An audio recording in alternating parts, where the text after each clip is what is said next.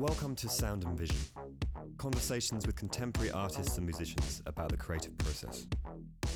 Here's the host of Sound and Vision, Brian Alfred. Cary Smith is a painter born in Puerto Rico and who lives and works in Connecticut. He received his BFA from Syracuse University in 1977, and over the past 30 years, he's had over 20 solo shows and has been included in countless group shows. He's had solo shows at Feature Inc., Derek Eller, Roger Ramsey, the Aldrich Museum, and he currently has a show up at Fredericks and Freiser Gallery in New York City. On a quick count of his bio, he's been included in over 70 group shows in many well respected galleries and museums. His work has been reviewed in the New York Times, the Boston Globe, Art Critical, the Chicago Tribune, Art in America, and many, many more. He's received an NEA Fellowship, Pollock Krasner Grant, and a Gottlieb Foundation Grant. His work is included in many collections, including the Whitney Museum, the Brooklyn Museum, the Hammer Museum in Los Angeles, the Rose Art Museum, the Wadsworth, the Yale University Art Gallery, and many more. We met up at his solo show at Fredericks and Freiser, and we spoke about everything from watercolor to Bob Dylan to the power of color and electronica. Here's our conversation.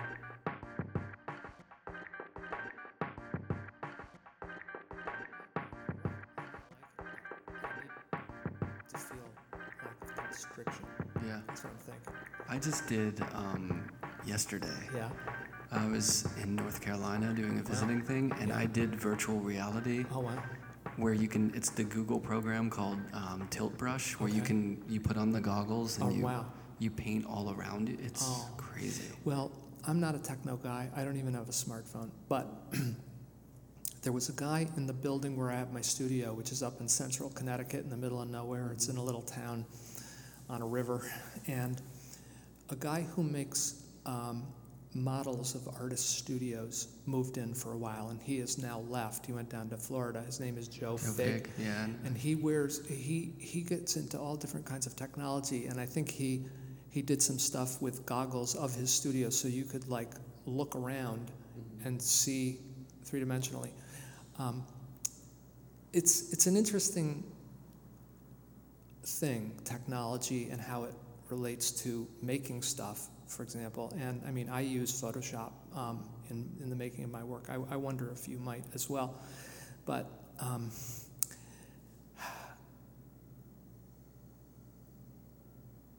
I think you got to start with your with your intuition and your heart personally, and um, that's really most of what you need. Your brain, I mean, um, and that uh, I will say that that Photoshop has made things easier for me because I can make a painting and want to make a variation on it and just move the colors around by eyedroppering it and pouring it here and there. And you can quickly, as you know, um, look and see how things look in different arrangements in minutes. Yeah. It's very useful. that's how i got into using technology with my work is because i you know i'd have a big background sky color Oh, and yeah. i didn't know what color i wanted to paint it Yeah. And before I had a Photoshop, I would just paint it, and it didn't work, and then I would paint it, and because you know you can imagine, but until Mm. You do it, you don't know what it's going to look like. And you know, it's funny because it seems to me that often when you put something down, then you can see where you need to move. Like you need to move that color in a, in a direction. But you're, you're throwing darts here, and it's hard to hit that bullseye. And if you're really finicky, you want it as close to what you think is right. Um, I was looking on your website last night, and there was this yellow plane. Um, you see part of it in a blue sky, all right, beyond a building. Uh, there may be some trails behind it. And I was looking at that yellow with that blue and um, liking the feeling of it, which is, you know, I mean, it, it conveys a sense of light, but and, and believable light. Um, and that happens, you know, a lot in your work where you see these color combinations that are extremely sensitive, which is what I'm trying to do too. I'm, I'm uh, turning up the saturation um, pretty loud, pretty hard. Um, It enabled me, I Yeah. mean, to do subtle things like that too. Right. To slightly shift right. colors and without having to work on it over and over. And paint costs money and time, you know, so it Right. just it helped out in that process. Mainly time, right? Yeah. Definitely. The other thing, though, is is that when you really know the Photoshop image on your computer, let's say, and you and you get the color that looks good to you on the computer, it's you develop an ability to understand what that color is made of, even Mhm. though it's not paint. Right. You know what I'm saying? Yeah, it's That's light. helpful. Yeah. Yeah, it's like a different it's a different well, in the same way that when you work in collage or drawing or watercolor or something like that, Right. and you make a painting based off that Yeah. image, you know there's you can kind of bridge the gap. You can, You can understand the difference between the materials, you know. particularly if you've been um, involved in that transition. It makes sense to you. Yeah. Yeah. Yeah, definitely. And you're it's funny because as I'm talking to you, Yeah. these are dancing like behind you. You know the vibration Yeah. that happens when you remember those the magic eyes when you don't focus on it and Yeah. then like they start moving. Oh, that's Like, funny. Yeah. These are doing that in my peripheral. Well, you know, the, the tonality um, of these paintings, as you can see, is kind of close the red and the blue. And that's something I've avoided um, most of my serious art making life when I started being aware of it because I wanted visual clarity. But in teaching um, for years and years and years and giving assignments and watching the results, it's a really great laboratory to understand how you feel. it is. Isn't yeah. it? That's what you get out of it that no one talks about really. Oh boy, it's big stuff, Yeah. man. I mean, in fact, I had this young guy who was maybe his first art class. He wasn't an art major, clumsy art maker, but dedicated, hardworking, and um, humble. His images were humble, and I liked them a lot. And I told the class that I wanted them to make this landscape drawing, various landscape drawings using graphite, and to leave a border around the drawing. And I meant in, in the middle of the paper, I was thinking to myself, but this guy filled the paper and left this thin border um, around his drawing, which is no big new thing or anything, but um, I looked at that and I was so taken by that thin border that that's why I started putting borders, borders? on my work. Funny, huh? Yeah, right. And it has absolutely nothing to do with any major um, conceptual notion, although um, I am interested in objects like uh, we used to, years ago, collect American painted boxes and game boards. And oftentimes there's a border um, which makes them object like as opposed to a spatial experience. And Right, also, the, the game boards have this symmetricality about them. And when I allowed myself to start making symmetrical esque paintings, it was interesting how much more interested I became in them. They felt fresher somehow. It's like a pose, you know, a geometric pose, let's call it, um, has been done so brilliantly by others, like Mondrian, for example, the way he orchestrates his um, compositions. Uh, John McLaughlin, although there's a symmetricality to a lot of his stuff too, but that um, it took something to allow myself to let go of that kind of posed quality. And um, this room is actually, in this show, um, a particularly um, clear rendition of thinking about doing that here. Because they don't look like paintings, sort of. Um, There's so many re- there's so many things that fly through my mind too. Yeah. Like references of whether it's folded paper or games right. or Tron. Good. Good. you know, all those Yeah. That's one of the beauties of, of paring down language, or, or Yeah. is that it opens it up to a lot more discussion with other images or other experiences in your life. You know. Well, that's interesting. You know, uh, I, Alexander Ross posted on Facebook the other day this um, half and half carton that he had opened, and he had carefully opened it and leaned it against a wall on some wooden support.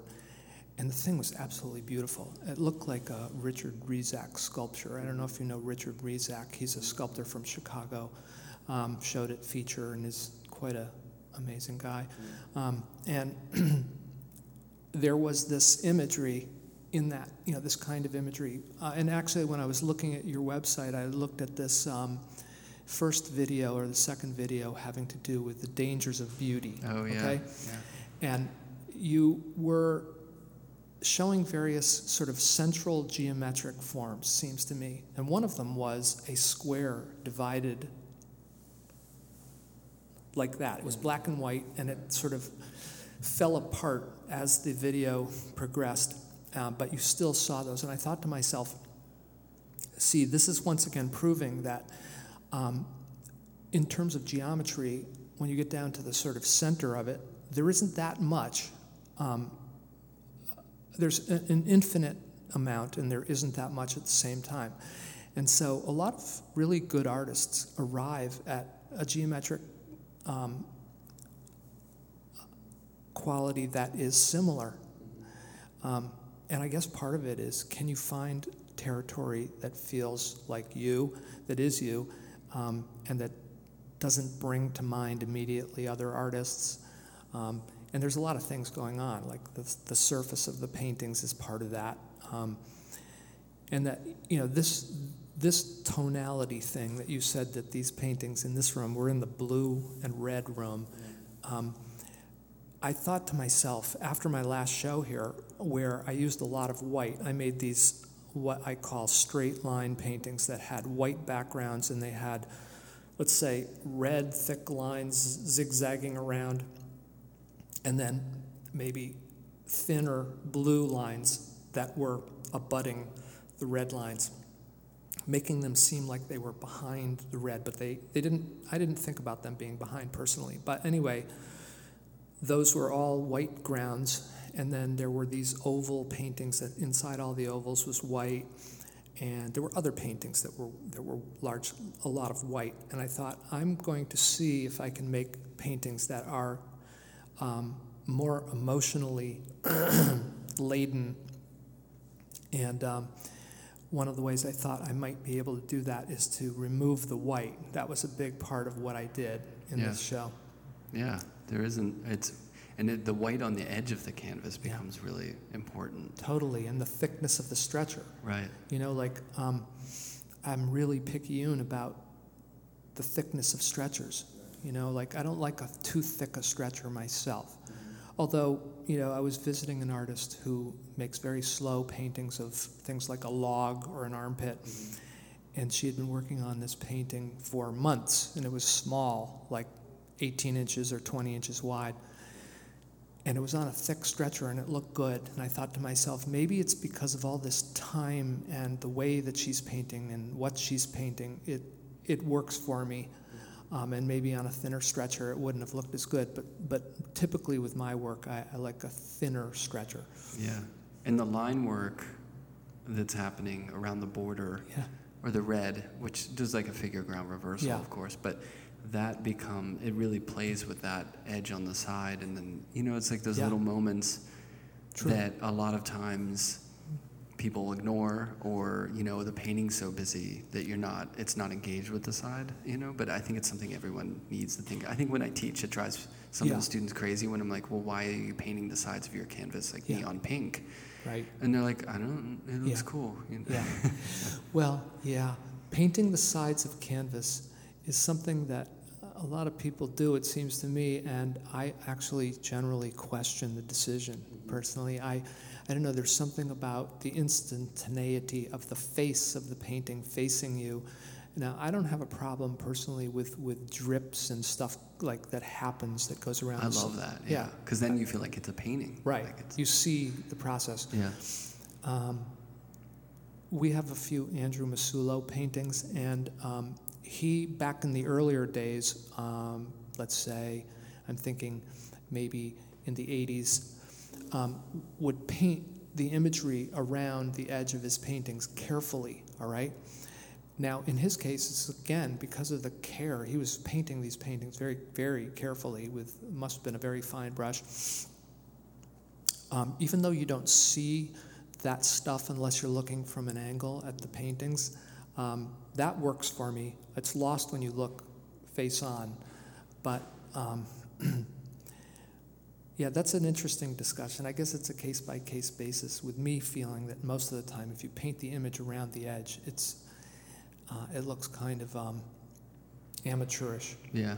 Or Yeah. it turns it into, you know how nowadays you can print out images on canvas Yeah. and have it stretched for you? Oh, you? right, Like you could send a photo of you and someone else and get it printed on canvas and stretched. Yeah, But it always wraps around because Right. it's not right up to the it's edge. yeah, it's not the exact size. So now it kind of references that. The first piece that I saw that really engaged me in the side of a painting was Mm. that Jo Baer. I forget the title of it, but the low one where Uh-huh. it wraps around. Oh, It's I don't know that. Amazing painting where it's, you know, it, it kind of rides up. She hung it really low in the wall, Hmm. very thick stretcher, and the abstract lines kind of wrap up around the side of the painting. So it's super deliberate. Ah. Yeah. You know, it's kind of the, the content of the work. Well, yeah, yeah, that way with Andrew too. It's so deliberate that, um, and you know, I guess it's, I don't know. I just often question that decision with somebody when you say a student, you ask the student, "Why are you painting that pink?" and the student might say, "Well, I don't know. It looks cool." I guess that is enough of a reason because you never know what people are going to discover. In fact, one of the other things I think you get from teaching is occasionally having a student that blows your mind when you thought they were off track. All right, so now that is very exciting. Like I had this one student who he was kind of an angry person and he injured himself somehow. Came to class with a crutch and I asked him, What happened to your ankle? And he said, I injured it doing a plie in ballet class. Now he was just being annoying. Right, right. All right. And then he was making these watercolors with extremely saturated paint. and what I was teaching was to experience the range of saturation from very saturated and all down to hardly any. Uh, this was introduction to watercolor. And so I talked with him about maybe try expanding your range of saturation because what they were doing was they were making these landscapes that were made from drawings that they made from reality, not making anything up, and then using any colors they wanted. So they were kind of these abstractions that were based in realistic drawing, made from from looking at life. And he made two of these things, and I took photographs of them and took them home to my computer and looked at them, and I thought to myself, this guy's like a better artist than I am. Like, there's no possible way I could have made these, and they're Yeah. exquisite. so I told him, I said, look, man, what you did was phenomenal. I couldn't have done it, Yeah. all right? Um, and it changed, it changed my thinking about my art. art Mhm. that, and I like it when that happens, when you're surprised Right. like that. Yeah, yeah. That when you're teaching, you get put in situations where that can. It's it's a great feeling when Isn't that it? happens. Yeah. Is it just a certain energy you get from that too? You know, I think which is important to maintain that energy. How did you? So we talk. We're talking already about this Sure. work, but where did you know? A lot of people think palette Mm. and maybe sensibilities come from, you know, when you're young or growing up. Right. So what was your childhood Well, like? that's a possibility. I don't know that for a fact, but I was born in Puerto Rico and grew up in the Virgin Islands, and the light is very bright, and there's a lot of bright colors, even though I don't remember them particularly. I, we left when I was five years old. So it's possible, you know, they talk about Gauguin going to a tropical area and it affecting his color, you know. Um, I don't know if that's the case. I will say that when I was young, I saw Picasso paintings and I was immediately attracted to um, just the richness and the strength of um, his color. How young are we talking? I'm thinking probably like 12, Yeah. you know. Um, I even remember in the art room at the, well, junior high and high school um, was, the high school art room was kind of open to me all the time. And I would occasionally skip class if I was into something. Um, but I made this still life that was very influenced by Picasso, that looked like a Picasso still life. Wasn't that good, but like, um, uh, And I'm thinking now to college where I had this design class, and this guy said to the class, I want you to go home and just use squares and circles and make uh, on illustration board a little painting using acrylic paint um, that is just using squares and circles. in a flat manner. and that was unbelievably easy for me. Like, and when I put mine on the wall with the other students' work, um, I wasn't expecting this, but it really stood out because I, it just came so naturally to me, you know. And, and I was reading somewhere recently, someone saying, you know, why? Maybe it was women giving advice to other young women artists about what to think about. But I think one of the artists said, why bother like doing things that are hard for you? Why not go where it comes naturally, all right?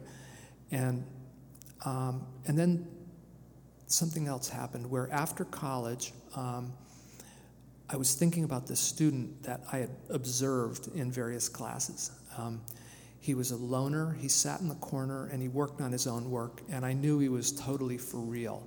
Like, he, he didn't care what the teacher thought, he, and I was impressed, very impressed. So, um, and I was pretty naive about what art could be in college. I didn't go into college thinking I'm going to be a successful artist. I didn't think that way. I just wanted to be part of the art world, whatever that meant. I had commercial art teachers who were saying you should go into commercial art. Um, you an art major? I was, yeah. And I was where, an art major at Syracuse. At Syracuse? Yeah. Which I partied too much. I lived with a bunch of guys who that's kind of all they did. And mm-hmm. I think if I were I mean, maybe it's that time of life, maybe it's immaturity, but um, I wasted a lot of time. But I did make a lot of stuff, and I think that's what college did for me was got me into the habit of making stuff, even if it wasn't something I would like show in a show. Right. Just making, making, making. But um, I was going to tell you something. Oh, after college, oh, geez, I had this very interesting thing happen. Um, they helped me set up some appointments with commercial art enterprises in New York City, mm-hmm. all right? Like advertising agencies, that kind of thing. Yeah. And I had this portfolio. A lot of the paintings were on paper and they were realistic still lives, I mean, um, landscapes in Italy and in London. Because mm-hmm. um, I had studied over there for one semester in each of those places and fell in love with the uh, British watercolorists. And so I brought these watercolors and some drawings to the very first advertising agency I went to, and the guy said, "We want to hire you. All right, we want you to be like a guy who does everything here, and we're we don't we're not going to give you a particular job, but you're going to work here." and That's I pretty was, amazing. I was unbelievably excited. Yeah. This is like 1977. All right. right. Um, call my parents, my wife, who was my girlfriend at the time. I, you know, like I've made it, I kind of job. stuff. got a job. And first one, right? Yeah, I think interview. it was it was the first day. Yeah. If it wasn't the first, it was the second. But they took me to a nice lunch, and then the guy put me in a cab to go to his photographer, which mm-hmm. was blocks and blocks away. And the photographer, who was this like super cool guy, all right, he had long hair and he was smooth, relaxed, mm-hmm. all right. And he says to me, "So why are you involved with them?" Okay, he's looking at the, the paintings and I said, well, I'm, you know, I'm coming to New York to be part of the art world and be an artist, blah, blah, blah. And he goes, well, you, you should drive a cab and tell them no. this is the guy who, and make art. That's what he said to me. And, Man, I, and I all on the first day, right? Yeah. That's a lot to take in. It was, because I was, first of all, I was incredibly excited. Yeah. And then he was making me question. So I went back to where we were living, which was up in central Connecticut, the same area where we still live now. And I thought about it and thought about it. And I went to this local art gallery to see if I could get a job there. And the guy hired me at the place. And I told, I told him, no, I'm not going to do it. I'm not coming to New York. So I worked in this art gallery. And while I was working in that art gallery, at night, I would go home and make these watercolors that were influenced by that guy who sat in the corner back at college they didn't look like his work, but I was drawing something from his approach, which was different than anything I had ever done. And they were color field watercolors with a lot of edge color, like different stuff happening on the edges. And I learned so much about color over the next few years of doing these at night. I stayed up really late doing them often. And I actually now believe that watercolor is a very good way to get inside color because being a stain, you see it differently than opaque paint. So that you get inside the color and know the personality in a way that's very I think oil paint people say watercolor is hard. I think oil paint's way harder to get color right. And so use any advantage you can. I think watercolor should be a prerequisite for painting yeah because you're seeing color moving in real time too you're seeing that instead of mixing it on the palette yeah. it's happening on the page with with transparency so that totally changes. it. I think the transparency is the big thing because um, it's like whispering the secrets of, of personality of color in your ear, where when you're looking at opaque paint, it's a very direct conversation that's hard to understand. It's like in a foreign language. And, and you know, watercolor gives you free space. If you put a, a wash down of a transparent color, you instantly have believable space. Right. Um, whereas to make space with opaque paint, um, you have to understand the relationships of the colors, and it's a mystery that you have to figure out. People can tell you stuff, in my opinion, but, but in order to figure out your own way of creating what you're doing, it has to come from doing it and experience. Yeah, you learn through the process. You can't just look at 14 Turner books and right. just take it in. Yeah. you have to kind of push paint around to get it. I, I remember seeing a uh, Jasper Johns painting um, at a, maybe a high school trip or something, or no, it was later than that, um, a trip into New York. And I came back to my studio and wanted to make a red and white. It was a flag painting, something to do with red and white. So I, in the back of my mind, I thought, like, well, how did he do it? So I, I created this red and white painting, and the colors looked terrible to me. And it wasn't until later that I realized that he lightened the colors just to this place where they were on the verge of becoming too light. And I came to believe that if you look at color from a distance, it darkens. You know, like um, it darkens and dulls. So these artists whose work looks good from across the room are um, painting the peripheral reality that makes it look like what they're after from across the room. This is very interesting to me because, um, well, well, when you were doing those little watercolors yeah. and went into that phase, yeah. Were you looking at certain artists or were you kind of just doing your own thing? Actually, I was not. Yeah. And um, very rarely do I look at another artist and like take from them in my own way. Um, with my color, like when I started showing my work in New York City, um, I was making these paintings that were using Dorland's wax medium. I was using zinc yellow straight out of the tube made by Winsor and Newton. Um, and that's because I was attracted to the early Americana and the colors in the milk paint and the, and the game boards. There was a lot of this dirty yellow um, that I was so attracted to. And a lot of that was the patina, but um, the zinc yellow seemed to have a property related to that, but then I started to feel that actually it wasn't really related to that as I progressed within that group of work. But that group of work I made for several years, and I used the same colors. There were six of them black and white, and four colors. And um, remind me of the question again because you, you were you I was just talking about what you were looking at yeah. you know or if that was having okay. an influence on so you. I remember this experience where one of the dealers I work with I think it was Morgan Spangle had a Imi Knoebel book mm-hmm. all right and it was um, uh, a show of paintings in Japan called Grace Kelly paintings and I saw that he used this flesh color um, and he used these light colors that I had not I had not used myself.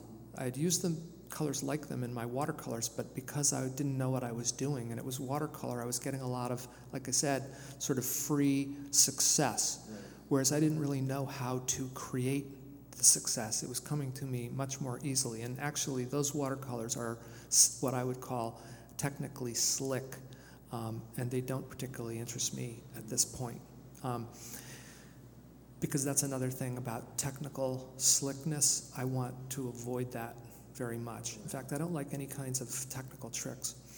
So, anyway, I saw the Imi Knoebel images in this book, and I was like stopped in my tracks, all right? Like, I realized the guy was crushing me with color and that I didn't know what I was doing.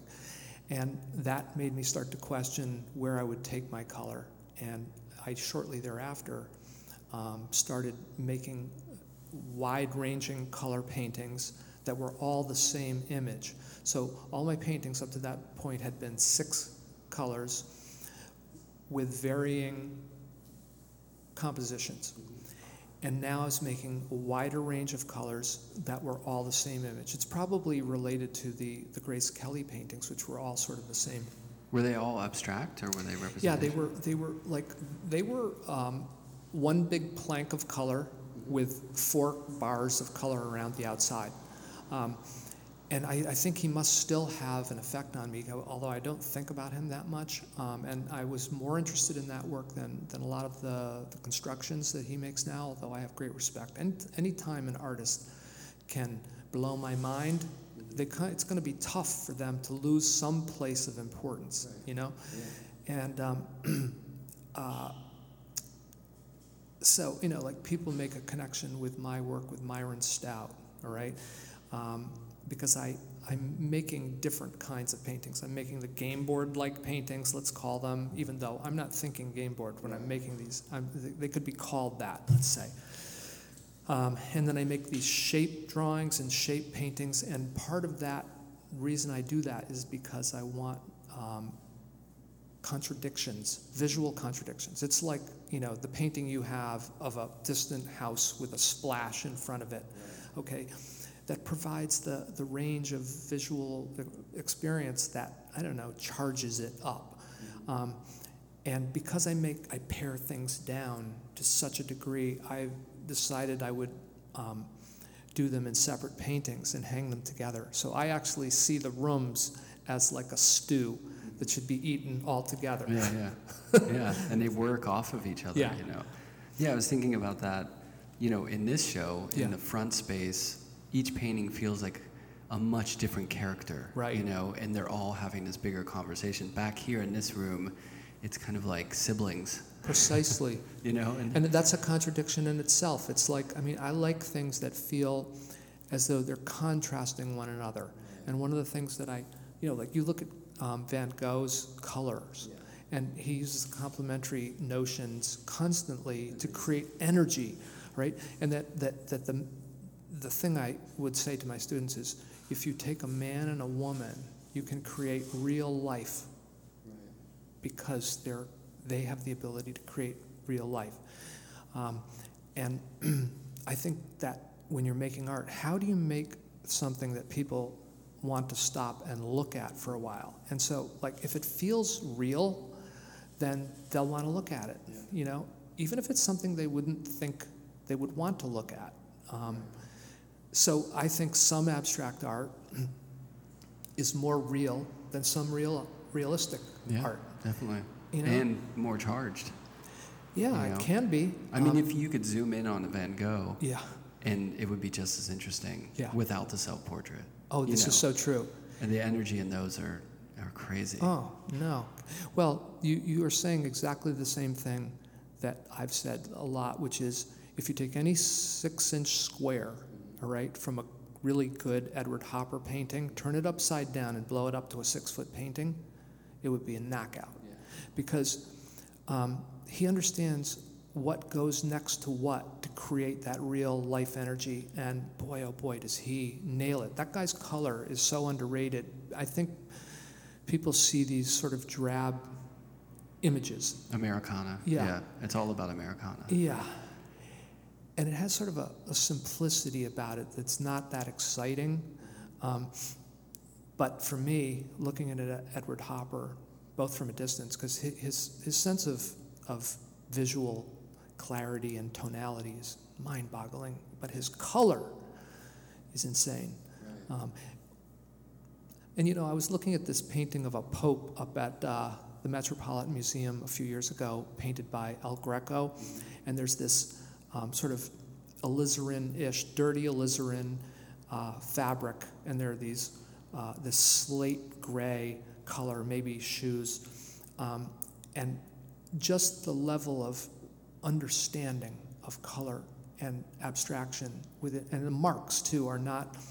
They seem as though he's not in any kind of system that the marks are all meaningfully involved so that everything he paints is the right mark to his being to, to create what he's after. Mm-hmm. Oh, it's so beautiful. That's yeah, what I mean about humility.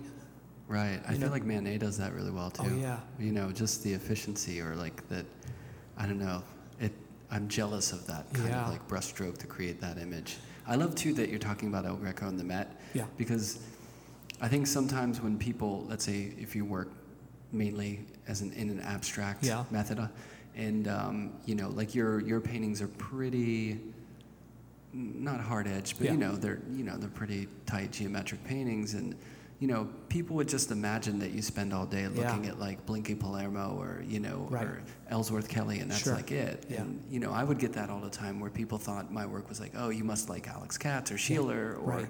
Hopper or people like that. But, but I'm looking at all this other stuff. Right. That's so I think it's, imp- it's important for people to know that artists look outside of just the stuff their work looks like. You know. Well, in fact, one of the reasons I was interested in this gallery is because there are no other um, geometric artists, yeah. um, uh, and um, I don't think of my artwork as geometric abstraction. Um, I think part of the reason that that front room is as is varied as it is is because um, I consider myself somewhat of a wild animal in disguise, mm-hmm. and that these hard edges have a way of um, uh, seeming like something else. And yeah, I agree completely with you that um, when you see something that strikes you, so it's like the chemistry between people, all right? You, you see something, and it just makes a lot of sense to you, given your own natural ability, your eye, and your history. Like you've tried something like it and you've come to believe that it's a waste of your time. Yeah. And then when you see it, somebody else's work, then you kind of judge it as not that interesting. Right, right. Um, it takes a certain amount of, um, I don't know, experience or what, what it is to be able to see that stuff for what it is and remove it from your own process or your own experience. You know what I'm saying? Like, yes. I think the worst teachers are the ones that come into the studio and they critique people's mm-hmm. work based on their work. Their own work. Yeah. That's a real problem. Um, uh, yeah. You know, the same thing with music. You, you know, like I was, I don't listen to opera particularly. and about 20 years ago, I was driving on this road near our house and listening to NPR. Um, and, and at that time, it wasn't all talk. Now, the local NPR is pretty much all talk. But they had music, and this woman started singing this piece of music.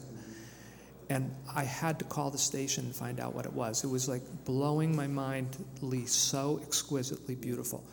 And it turned out that it was this woman from Switzerland um, and she was singing at the Herbert von Karajan tribute after he died with the Berlin, Berlin Philharmonic. And I make a lot of CDs and give them away. And I put, there are two songs on this CD by her. It's, it's a Mozart Requiem, and there are two additional songs that um, not fully uh, understand how they connect with the Requiem. I think they are part of the whole thing, but they're sort of separate, these separate songs. And I must have given that, those songs away 300 times. Yeah. That's not an exaggeration. Right. So the, the, the, coolest part of this is that recently, in the last six months, I um, looked her up to see if I could watch her singing, mm-hmm. all right? Because now you can do yeah, anything yeah. you want, right? so sure enough, there she was. And then I thought, oh, wow, maybe I should see if she's on Facebook. Well, she was. So I wrote her this little note and I explained to her that, that she was a goddess to me. Right. Um, Changed your life. And she, yeah, yeah, she her music was one of the greatest. This it's Mozart, a lot of it. Yeah, I mean, yeah. but but her rendition, mm-hmm. and I've heard a lot of renditions of this particular Laudate Dominum, mm-hmm. um, is particularly superb.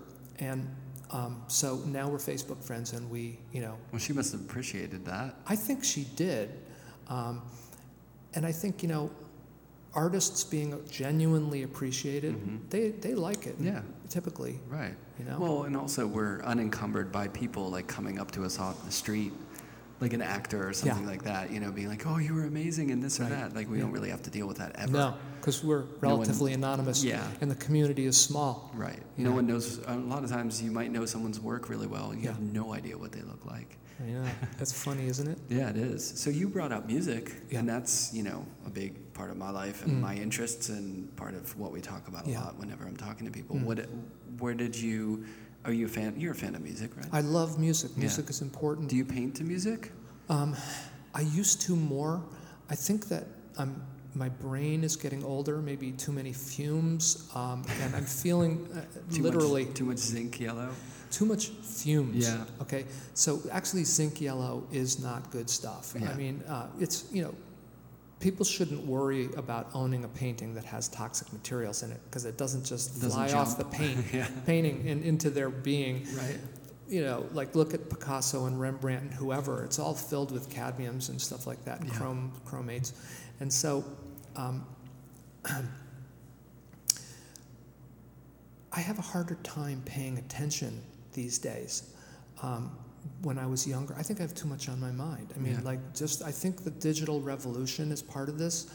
I think with with the Trump presidency, we are Mhm. inundated with, um, you know, I don't think we ever had to think so much about how not so great things are, Yeah. to put it mildly. Right. Um, and uh, so music is here and there now for me as Mhm. mu- compared to the way it used to be. Um, but if I hear something that I really like, which is only once in a while, then that'll get my interest for a while. Yeah, I can relate to that too because I'm, I love listening to music when I work because Yeah. it gives me that energy. Right. Or I just, you Yeah. know, it fuels me in the studio. Yeah. But every once in a while lately in life, I'll enjoy some silence. Yeah. And that was never, because I grew up, my dad played music all the time, Uh-huh. Motown. Really? All the time. Uh-huh. And uh, I just got used to music. Yes. You know, and I would sleep, we didn't have air conditioning, Right. small house. Yeah. And there would always be a fan in the window, Yeah. like one of those box Ah, fans blowing to keep it cool. Yeah. So I love white noise. I just Ah, love it's ah. soothing to have music on. So I never would would be around in silence. Do you have a white noise maker? I don't. I have a bathroom exhaust fan that Uh-huh. I put on all the time. You know, you can buy for about 20, 30 bucks hmm a little plastic unit. Oh yeah, and it'll make that. that It has different settings, Right. and one of which is white noise, okay? And it sounds like, like very consistent. Yeah. And we've been using one of those for a long time. And once, you know, you lie there for a few minutes while you're going to bed and you don't hear it almost instantly. Yeah. It just. So well, here's the rub. Yeah. My wife doesn't like it. Ah. oh.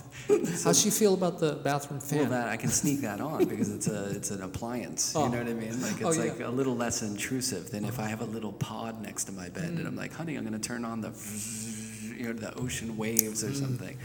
But Has she- uh, yeah. y- you, know, it's I think we've we've come to the middle. Right. I will occasionally It's sleep working. in silence. It's working yeah. well enough. Yeah. Do you have a lot of extraneous noise where you live? No, it's No? not bad Oh. because we're on the backside of a building and. And uh, I live in a part of East Williamsburg that's not too heavily Oh, traveled, so yeah. it's it's pretty quiet. I have to say. Hmm. you know, compared to past apartments in Williamsburg that I. Now, do you typically listen to music or do you listen to books at all or anything like that or talk radio? I can't. That's the thing Mm. because if I'm if I'm listening to like audiobooks or Yeah. something, my I get distracted. Right. I can't focus on what I'm doing. I start Mm. thinking too much about what I'm listening to. Yeah. Whereas music, it can just kind of flow through you. you Right. know?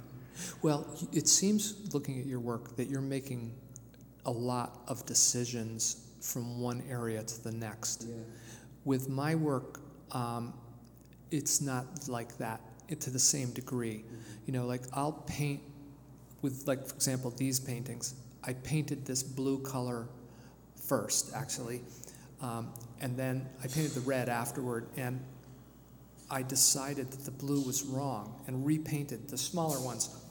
Um, there were three of them, but there's only two in the show. And so it's like the decision making process is much more slowed down, whereas there's a lot of parts in your painting. So you could probably, I'm guessing, like make one of the parts within a fairly short amount of time, and then you're on to the next decision. So you have to like feel what you're feeling. Whereas I have a lot of time where I'm just performing a task. Right. It's funny because um, I'm a little insecure about how people might think about that, but I consider myself very much an intuitive painter, even yeah, though that the decisions are slowed down. They still, you know, I repaint areas, um, and to arrive at the color, it's very much an intuitive process. Yeah, um, they're just subtle. They're a little more subtle and and like you said, like a slower decision, but they're Slow. still they're still decisions. Everyone's making yeah. work, like they're physically well, unless right. they're outsourcing. But you know what I mean. Everyone's sort of making, constructing something or building a painting or a sculpture or whatever. And, and you know whether you're making, you know, improvisational moves throughout the whole process continually or not, you're yeah. still making something. Right. I think sometimes people can be a little judgy about that, or hmm. it's like you know someone who's or you know, especially nowadays, I think it's a, a kind of like a backlash from from the internet or from movies or you know yeah. the constant stimulus. People like to see a painter, particularly a painter who's like making like improvising. Oh, sure. it's not photo- photography based and it's mm. a little more loose. Right. And and that there's kind of something refreshing about seeing those decisions where oh, yeah. everything isn't nailed down. Oh, totally. Whereas I think someone could see a painting that's a little more tight and think, oh, this is kind of techie. Yeah. Which well, it's not, and you don't oh, even use tape, do you? No, I don't. But um, what I do is I um, I stretch this this um, Artfix linen, which is really nice stuff. Um, one of the guys that made stretchers for me, I asked him, "What's the best linen to stretch nice and tightly?" And he told me this stuff. And he was right. I still, it, it requires knowledge about how to stretch it because linen is difficult to stretch. It, it, it acts differently in different directions. You probably know that. So the thing is that um, uh, then I draw with a ruler and a pencil. Um, the image that I'm going to paint. So I do use a ruler in order to make the line, and I make the line very, very light so it doesn't like have a pencil line reflectivity in the painting. And um, then I paint by hand, and I have this board um, that moves in front of my art. So like it's it's like a plank that's wide that has a cleat at the top and a shoe at the bottom, and I can just move it back and forth, and it enables me to steady my hand. It's funny because, um, yeah, I mean, this whole thing too about gesture and expressive, like expressive marks, mm-hmm. um, and seeing the decisions and so on. Um, I'm actually like most interested in the final image, all right? And so um, expressivity on its own does not a great image make, okay? And, you know, like you look at, like, go back to Hopper for a second, and he has got his hand in the air and he's putting those marks on most of the time, it seems, without like a maul stick. There's a, there's a little bit of a wobble in his mark making and so on. Um, but the end result, the image, is so rock solid and alive to me, um, and many other artists who I could, you know, talk about. But um, so I don't really care how something's made if it like kills me, the end result. So like I mentioned Myron Stout, and um, a friend of mine is a, is a pretty important collector. Um, he used to live up in Connecticut near where we live, and I would visit him pretty regularly. I'd frame stuff for him, and he would buy things for me once in a while.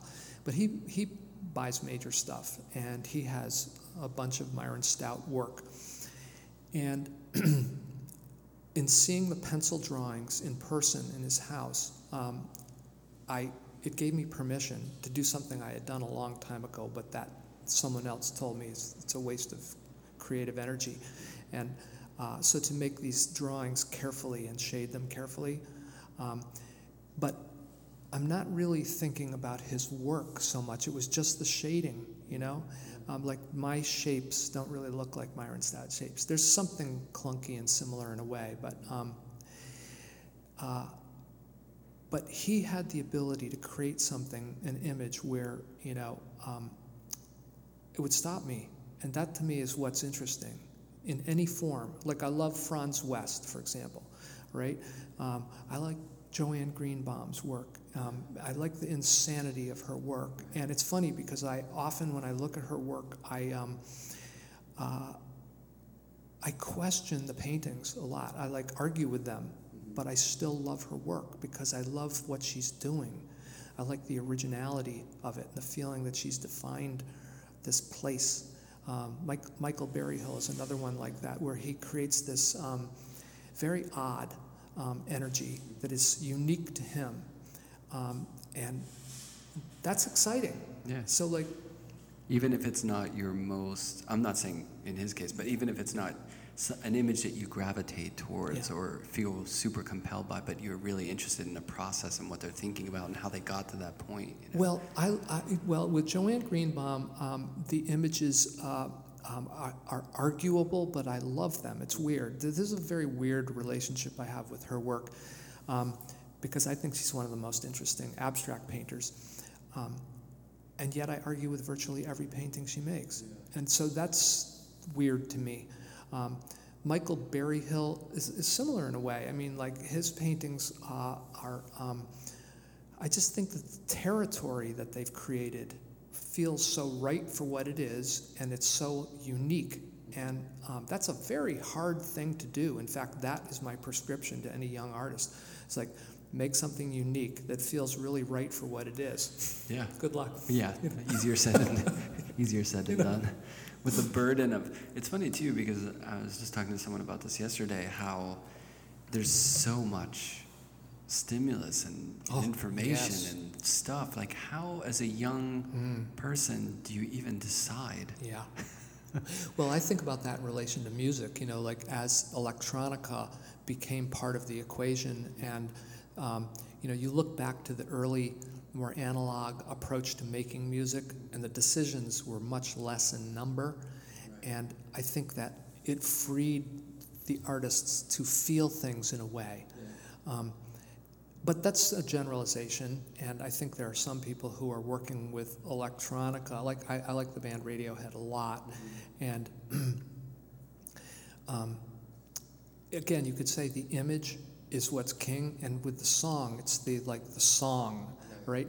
Can they create something that feels like, first of all, that you like the personality, like they're a, a person who you would enjoy spending time with, the personality of the music. Like that's really important to me too, is to, to think a little bit about, you know, how does this live with somebody? Like even someone like Bob Dylan, where his music is so scruffy and and dirty, gritty. All right, um, not just his his voice. Um, and yet, it's so kind on the inside. It's Yeah. like you could like handle it for a long time. Yeah, You know? it's, it's totally different. It's funny too. I think we're getting maybe maybe here's a parallel too between music and art.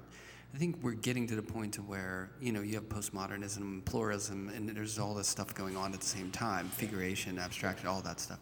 And then I think at the beginning of that, in a way, there was a lot of people pitting certain styles or certain work ways of working against each other or had agendas. It feels as though these days, and maybe younger generations, it, it you know it's happening with them where there's not that hierarchy or that kind of like I'm in this camp, you're in that camp vibe going on.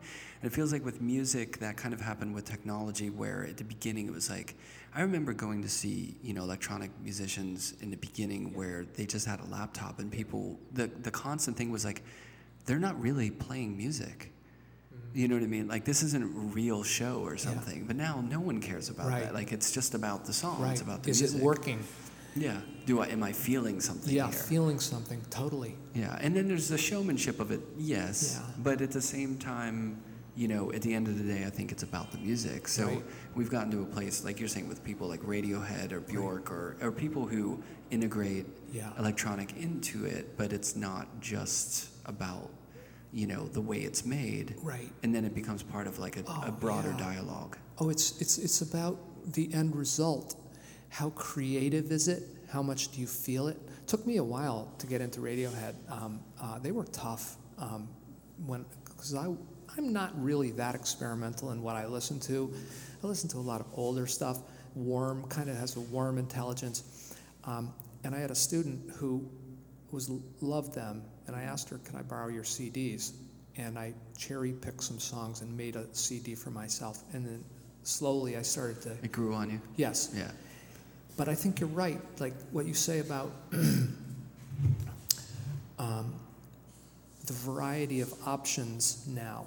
I mean, if you have um, a computer, you can travel the globe in minutes, like experiencing all different sorts of things. You know, buying something, looking at artists, listening to music, reading some political stuff, whatever. I mean, you can just go, go, go, go, go. So, like, it makes sense that there would be a hodgepodge, although there still seems to be these kind of things that occur where a lot of people make work kind of similarly. And that's happening. I think that's happening now in a variety of different ways. Um, and also, I think that way of thinking about life is part of what gave me permission. It's a small part, but it is part to do the front room in this show so varied. Um, and then to contrast it with, like, because I think that I was trying to say something about that variety by making this room clear that that room is about variety. Right. You know, It definitely works. Yeah. Because you come back here and you get hit with you're the, surprised. with the unity. Right. You know, and then you go back. The nice part about a back room Yeah, is that you go back out. yeah, You have to exit through the gift shop. that's right. Yeah, you can't go out the back door, so you Yeah. have to go experience that again. Yes. I got that a lot, um, that sensation and excitement Yes. when I first started doing uh, animations Uh-huh. because people would see the paintings and then they would go watch the animation, Yeah. which is time based or sound. Yeah. There's a whole different relationship, but but it's the images Yeah. of what's going on in the Right. paintings. Then they have to go back out, and Right. then my what I got excited about was that people generally experience the paintings a little bit differently Oh, after bet. seeing the movement. You know. Well, I was watching one, didn't watch the whole thing, but there was this silhouette. You seem to use dark silhouette a fair amount in your work. And there's like looking up at some kind of architectural construction that people were walking across, like a bridge over a street type of a thing. They're walking slowly across the top of that. It's just, and um, uh, there's music going. Your music, from what I gather, is has an ambient quality. A lot of it is that correct? Yeah, I, I collaborate with different people on the Okay. soundtracks, and I generally am, am asking people for a certain vibe, and or Yeah. you know Yeah. that goes with what I'm doing. So yeah, generally it's it's pretty ambient. Yeah. Um, and then there are paintings that are related to that too. But like, it's interesting. Like, one of the things that I felt in looking at your work more closely is um, is a is a loneliness. Actually, you know, um, loneliness is beautiful. Like, in fact, one of the things I like about music, some music, and I used to listen to this a lot more, was music that would make you cry. All right, Yeah. because it would like tug at you, your emotional um, side, in some kind of painful way. Um, and you know, I mean, if we think about the world where it is going, like just think about global warming and all these hurricanes recently. Now, I can't say for sure that those are obviously, I can't say that that's as a result of global warming, but it sure does seem like we are um, dirtying the atmosphere to such a degree, and it's continuing. It's like we know it, but we just keep dumping it. Um, and um, you know the, the financial instability worldwide. You know, you look at the way America's roads are disintegrating, and like the lack of, uh, you know, the post-industrial state where the number of good jobs is seemingly declining, um, and um, it's sad. Yeah, You know, I it's mean, we- we've got Trump. We've got Trump. You know, like I mean, this is uh, upsetting. It's a downer. It is a freaking It is downer. a downer. That's what I'm right now in my last show that I just had in Japan and the show I have coming up in, in the spring here is is about that. It's about like the last five minutes of what you were talking about. You know what I mean? It's all about that. Yeah, And kind of um, you know just a but you visualization serve it up very sensitively. You know, Well, because it's not it. None of it is, and that's always been a tenet of what I'm interested in. Is none of it is a black and white Yeah. thing. It's it's there's like a good and bad. There's a, it's nuanced, and and I don't want to make this sort of punk statement. I I sort of want to propose questions like, hey, this is this is our world, and this is kind of what it says about us. You can decide. Well, that, what is. sensitivity feeds you. It like gives you something that you feel in your body, and it's a positive feeling. And then um, I believe in that, giving some warmth. Um, although that's an interesting thing in terms of warmth, ver- like intellectual versus emotional, and that. Um, I I don't know. This is a great ridiculous gen- generalization, but I tend to like work that's in the middle, slightly towards the intellectual, because I feel like it will last longer in Mhm. my interest Oh of it. yeah, yeah, You know what I'm saying? yeah. Because it's not as specific to. Yeah, it's a little more reserved, but it's still there, right? Yeah, you still got the pilot light of humanity. There's Yeah. there's warmth, um, but there's a freshness that makes it seem like like um, back to uh, Jasper Johns using the lighter color. In a way, he took the notion of this red and he slightly intellectualized it, at least from my perspective, and it reads from across the room. Now, I don't think he was using his brain necessarily to, he knew this. Um, and he might, if I said that to him, he might say, you know, I've never thought about that. But, um, but I see what you mean. yeah. It's a I think- possibility. Yeah, I, and the the idea of emotion too in artwork. You know, there's always this this feeling that, you know, if something is more physical, it's more emotional, and I don't really buy into that. And you know, I I think emotion, the, the removal, or like you're saying, the guy in the corner who seemed kind of detached. Right. That to me is is the if, if not intensity, more intriguing sincerity. than someone who's jumping around the room throwing paint Right. around. Now, sometimes people can jump around, make a lot of noise, and you can feel a lot and really like it's working for you. And then um, sometimes you don't feel it, and then five years later you go, wait a minute, I now get that. Um, that's always interesting too, how that changes. Um, It's an interesting dynamic. you Yeah. know. And then there's the people who are, you feel that it's illustrating Right. an emotion, yeah. which is a total different kind of feel. And, and there's something to be said for that too, I guess, you know. Well- and cold removal is really interesting because something is making that person not give anything, yeah. you know. Do you know the comic Chris Ware? Um, Chris Ware. He's a Chicago comic, and I think he does it really well to where there's a real beauty and a design element and a simplicity uh-huh. of his images, Yes. but it's really depressing and Yeah. removed and kind of like emotional. Yeah. And it's this really good tension between Hmm. the two things that I think uh, not a lot of people navigate. Well, uh, not as many people Yeah. navigate those waters. I think. Yeah. What do you want your your viewers to to like when people are coming to your show? You know, what Well- do you want them to, to, to feel or connect with? If I'm with? being completely honest, I, I actually feel that um, the fact that I make hard edge paintings, that I'll be misunderstood.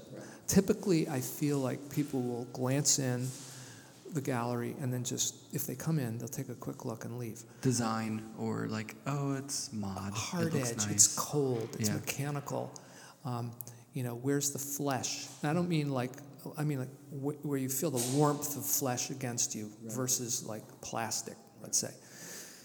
Um, but what I would like is for people to decide that they think this is very successful, very human, um, that it's that I'm in control of it to a large degree. I like judge often artwork whether when I look at a group of artwork by somebody whether I feel like they are in control of what they're doing. Um, where they, they know what they're doing. I don't love that word control, but like they, they seem aware of what it is that they're doing. And um, I would like, actually, if, if I'm thinking about that question, um, for people to leave and not be able to forget the work. All right? So, like, that's something that I strongly believe in and said to students a lot was try to make something that will stick to people that they can't forget Keep them in the painting. Yeah. they they're carry like, it around with them. Um, and good luck. That's really tough to do because we're also critical. You know, we see something that looks like somebody else and we give the other person the credit and discount what we're looking at often, you know. Um, and there's a lot out there. yeah, There's a lot of visual noise. So to keep something for someone to keep Yeah. thinking about what you're making isn't easy either. No. You know, there's only so much. I feel it. There's only so much brain space in there. Well, I'm you running out of room.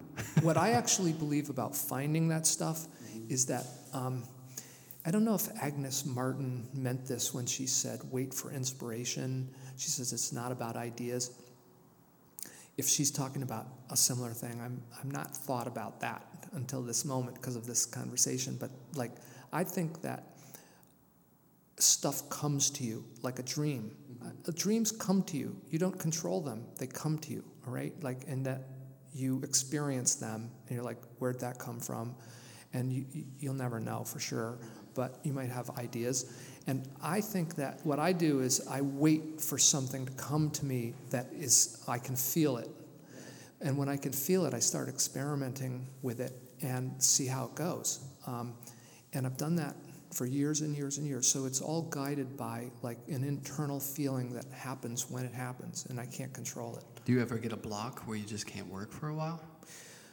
or do you just work through it? Um, I just work, you know, like if I, I don't. Because of the- there's this idea that with inspiration, Yeah. you know, that kind of like cliche, Yeah. like I can't make anything. Right. Or you'll have, you know, you'll talk to someone who's like, I'm, I'm stuck. I can't Yeah. make anything. I'm waiting for inspiration. But- Right. And then there's the blue collar people of the world who are like, that's BS. You just Yeah. work through it. Yeah. You work to find. Well, you know, I was listening to an interview maybe on Terry Gross with Bruce Springsteen recently. And he's not a musician I personally listen to that much, but I have a lot of respect for him. Same. I feel the same way. No. Yeah. So, I mean, I really think the guy's great. Um, but he said something interesting about how his son went, it was his last year in high school, and Bruce decided to take a year plus off of his career and stay at home. And he said it got, he got depressed, all right? And he said, you know, the truth is, I'm kind of lost without my work, all right? And it's a complicated thing because there's also opportunity, you know, where when you have opportunity, it gives you energy. Um, I mean, that's one of the unfortunate things about a lot of younger artists who are very talented, who either they don't know how to go and make opportunity for themselves, um, or it just doesn't present itself, and that they, they get tired of not having op- any opportunity. And if they were given just one thing, like make a show in a local gallery with four paintings, you've got like six months to make them or whatever, um, all of a sudden the energy is flowing through them. It's like opening a window with the fan on the other side of the house. And so, um, for me, um, I keep working. There's another part too to this, which is about 20 years ago, um, I developed this pain in one of my feet, um, and it was pretty bad. And I went to the foot doctor, and he gave me some shots in a certain place, and it just kept getting worse and worse. And my hip started to bother me. He gave me these um, these hard orthotics out of a box, and they made my foot feel better and instantly. But my hip started to hurt, and then my foot started to hurt more. So everything I did seemed to like make it worse. Um, and I'm still dealing with this 20 years later. And basically, the part of the reason I work constantly, um, and part of the reason I don't come to New York that much, is because I have pain in this one particular foot to the degree that it's so uncomfortable. Um, so when I work, I sit, and it makes me feel like I'm using my life um, in a productive manner that is satisfying relatively. Uh, and that's a shame, you know, because if, if my foot didn't hurt, I think I wouldn't work as much and I would travel more and do more stuff, go to artist studios and stuff. Um, so Did they ever diagnose what it was? well, yeah. I mean, I had a couple of operations, and there's a junk term called plantar fasciitis. It's typically when you get out of bed in the morning and your heel hurts, there are micro tears where the tissue inside your foot has pulled away. Um, but there's a lot of different kinds of plantar fasciitis, I believe. And then Um, the shots this guy was giving me were for a neuroma, which is a nerve problem in the front of your foot. So I was having pain in the back and the heel, and then I all, all of a sudden developed this pain in the front. But I think that was from the hard orthotics pulling on the tissue so intensely. It wasn't a neuroma, it was just this like too much stretching of Yeah. my, the inside of my very tight foot. And I'm working with a guy right now who's a young guy, um, and he's trying to help me. And I am better than I was. I mean, That's good. you know, so Yeah. that's yeah. But I don't mean to like belabor my health issue, but like it figures into the way I work. Yeah, it's part of the pro. You know, it's, it's it's like if you have really bad vision, Yeah. or you know, like I have astigmatism, and I so often forget my glasses, Ah. and it really affects the way Yeah. I work. And I had it for years before I even had it diagnosed. Yeah. And my paintings always looked a little hazy, you know. That's and people would always say, "Oh, your paintings are so tight," and I was Yeah. like, "What are you talking about? Like they're not that Ah. tight." And it was because I had astigmatism; they didn't feel quite so hard edged, or you know. So you discovered this at a certain age, and you got glasses, and then everything I got did. much clearer. Is It was like all of a sudden there were leaves on trees. Uh-huh. But then I, after a little bit of that, I, f- I don't like it. Yeah. Like I kind of like life without the edge. Oh, that's interesting. well, that's back to the discussion of hard edge um, and the feeling of what it's like to be somebody who makes hard edge stuff. Right. Which there should be a sympathy group Yeah. because get a bad rap, those Right. guys. yeah, they really do. you know? Yeah. It's always yeah. It's it's you're part of a, a dubious club or something. Like oh yeah, you make hard edge work. Or Yeah. whenever you hear it described as that, for some Yeah. reason, there's a little shame or something in it. Yeah. But it's like you're you're doing you're cutting corners or you're doing something. You know? Doing something that isn't really that interesting It's great. It's probably just like people who use the computer in music. You know, we're like, oh, you're that. yeah. You're doing oh, you're this. a cheater. Yeah, you're you're, cutting doing it corners. on the computer. It's not real. Yeah. And that's what. oh, So here's my. Yeah. I don't know if you want it, but I'm going to give it. Yeah. My interpretation Yeah. of the work Yes. from when I first saw Yeah. it was. When was that? Oh, I don't know. A while ago? A while ago. Uh-huh. Yeah. And um, there's the duality that I got. Mm. I think the first time I saw it, which was in the beginning, it it reminded me a little bit of like, Mm. Not techno, but like electronic music Yeah. in the sense that there was a structure and there was a sort of, um, it, it felt like there was a pattern in it that Mm. was happening. Yes. But um, the color was the sort of jazz. It was Yeah. like the, the the energy and the burst, you Right. know. So it had this really nice dynamic Yeah. of a sort of underlying rhythm and kind of um, method, like a, a, a deliberate method. But then the color was the, you know, the singer going Yeah. off, or like you know the improv of it Yeah. all. So I kind of like that balance between the two. Well, when I looked last night, I wrote down some stuff about my past exhibition stuff and like who I work with and all that. And I realized that from show to show, I changed drastically, you know, and it would be almost what you're describing, as though I wanted to turn everything upside down from one thing to the next. And I, then I thought to myself, well, look at the show you've got right now without having thought about it in relation to my past changes with my work, this show gives you two sides of, of the same coin, I think.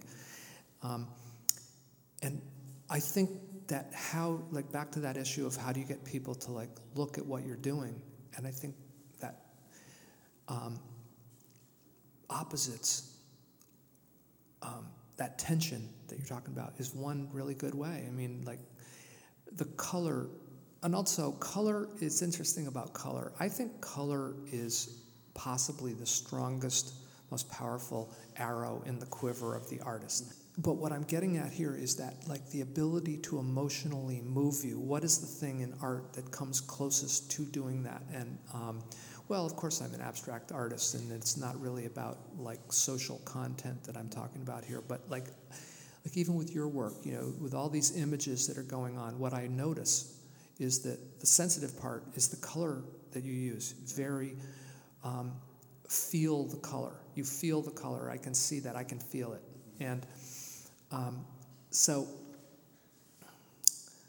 um, I think it's an interesting notion to serve up those feelings of color in the most basic manner.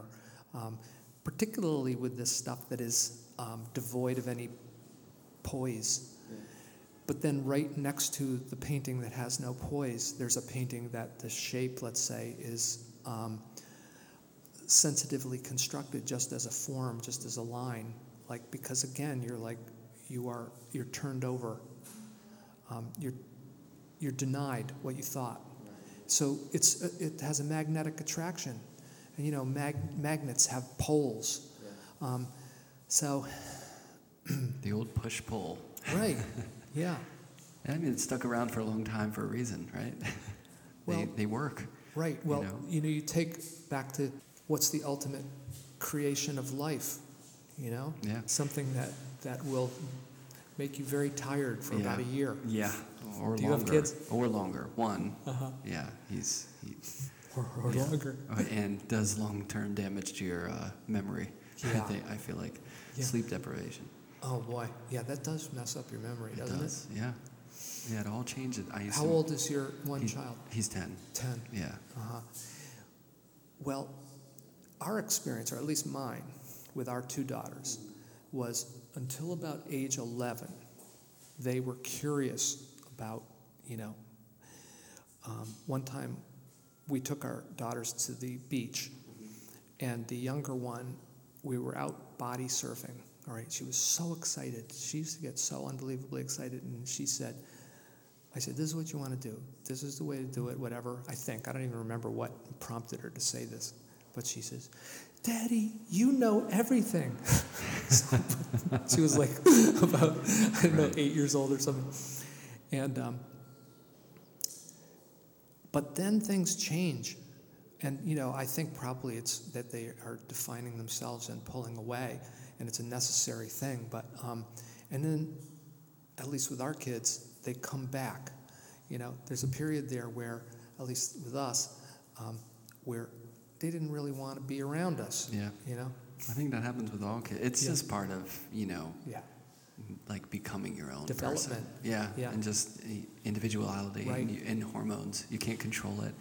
You just want to like break away or something. And you know, I, I'm ready for it. I mean, it's it's already coming in, in Right. bits, so uh, Yeah. I'm, I'm at ease with it. I mean, it doesn't feel great, but you know, you know, at, at a certain point, you're just not going to be cool anymore. and then hopefully, down the line, they appreciate you for in all your idiosyncrasies and Oh, they will. quirks. Yeah. They will. Well, you know, when our older daughter went off to college, the first one to go away, all right, and she had gone to camp a couple times, a few times, um, and we were so ready for her to go, okay, but we cried like crazy when we dropped her off in the car. We couldn't really talk for like a half hour. Right. Um, that's nice when that happens. Yeah. I mean, I remember coming out of movies where you're so moved that you can't talk to the person you're with because you don't want to be a blabbering like crybaby. Right. Um, You have to well, just like let it soak in a Yeah. little bit. Yeah, yeah, that's parenthood. so, um, so how long is this show up for? This is up until November 18th, November eighteenth. um, okay. and And how else can people experience who can't make it to the show? How can they experience your well, work? Well, if they go to fredericksonfreiser.com, F R E D E R I C K S, and Freiser is F R E I S E R, um, then they can see the show. And Information about you. It's not bad to see these paintings. People say to me, "Oh boy, it's so different," but the the, the installation shots of the show tell the story pretty yeah, well. Yeah, Yeah, yeah. I mean, it's always different being in there in person, but Yeah. you can still experience it right. without yeah. being there in person. So, yeah. and then a- they can listen to this, which is cool. Exactly. Yeah, it's I like, like a, that. That's I'm, I'm, I'm glad it, it's a, it's like an extension, a Yeah. different kind of extension, hopefully of Well, it's like what you were saying about people thinking that you would be attracted to art like what you make. yeah, And I think it's very three dimensionalizing when people can hear how you think about stuff um, and a healthy thing. yeah, Um, so, and not just you know I used a little bit of red here and a little Yeah. bit of blue here, but you know a not deeper just a- descriptive, right. but like, what do you really believe? Right. Um, yeah, yeah.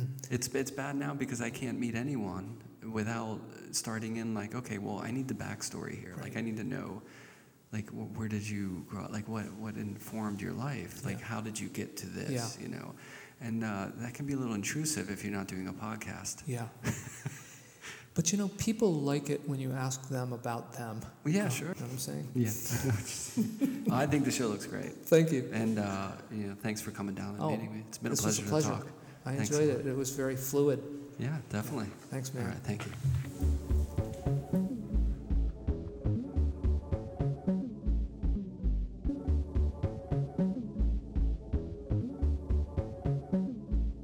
Sound and Vision is produced, recorded, and facilitated by myself, Brian Alfred.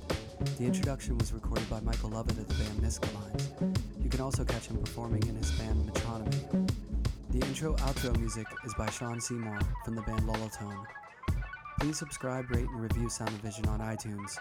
You can find studio snapshots and additional information at soundandvisionpodcast.com. You can find more information about my own paintings and animations at paintchanger.com. Thanks for listening and supporting this podcast, and thanks to all the artists who share their stories with me.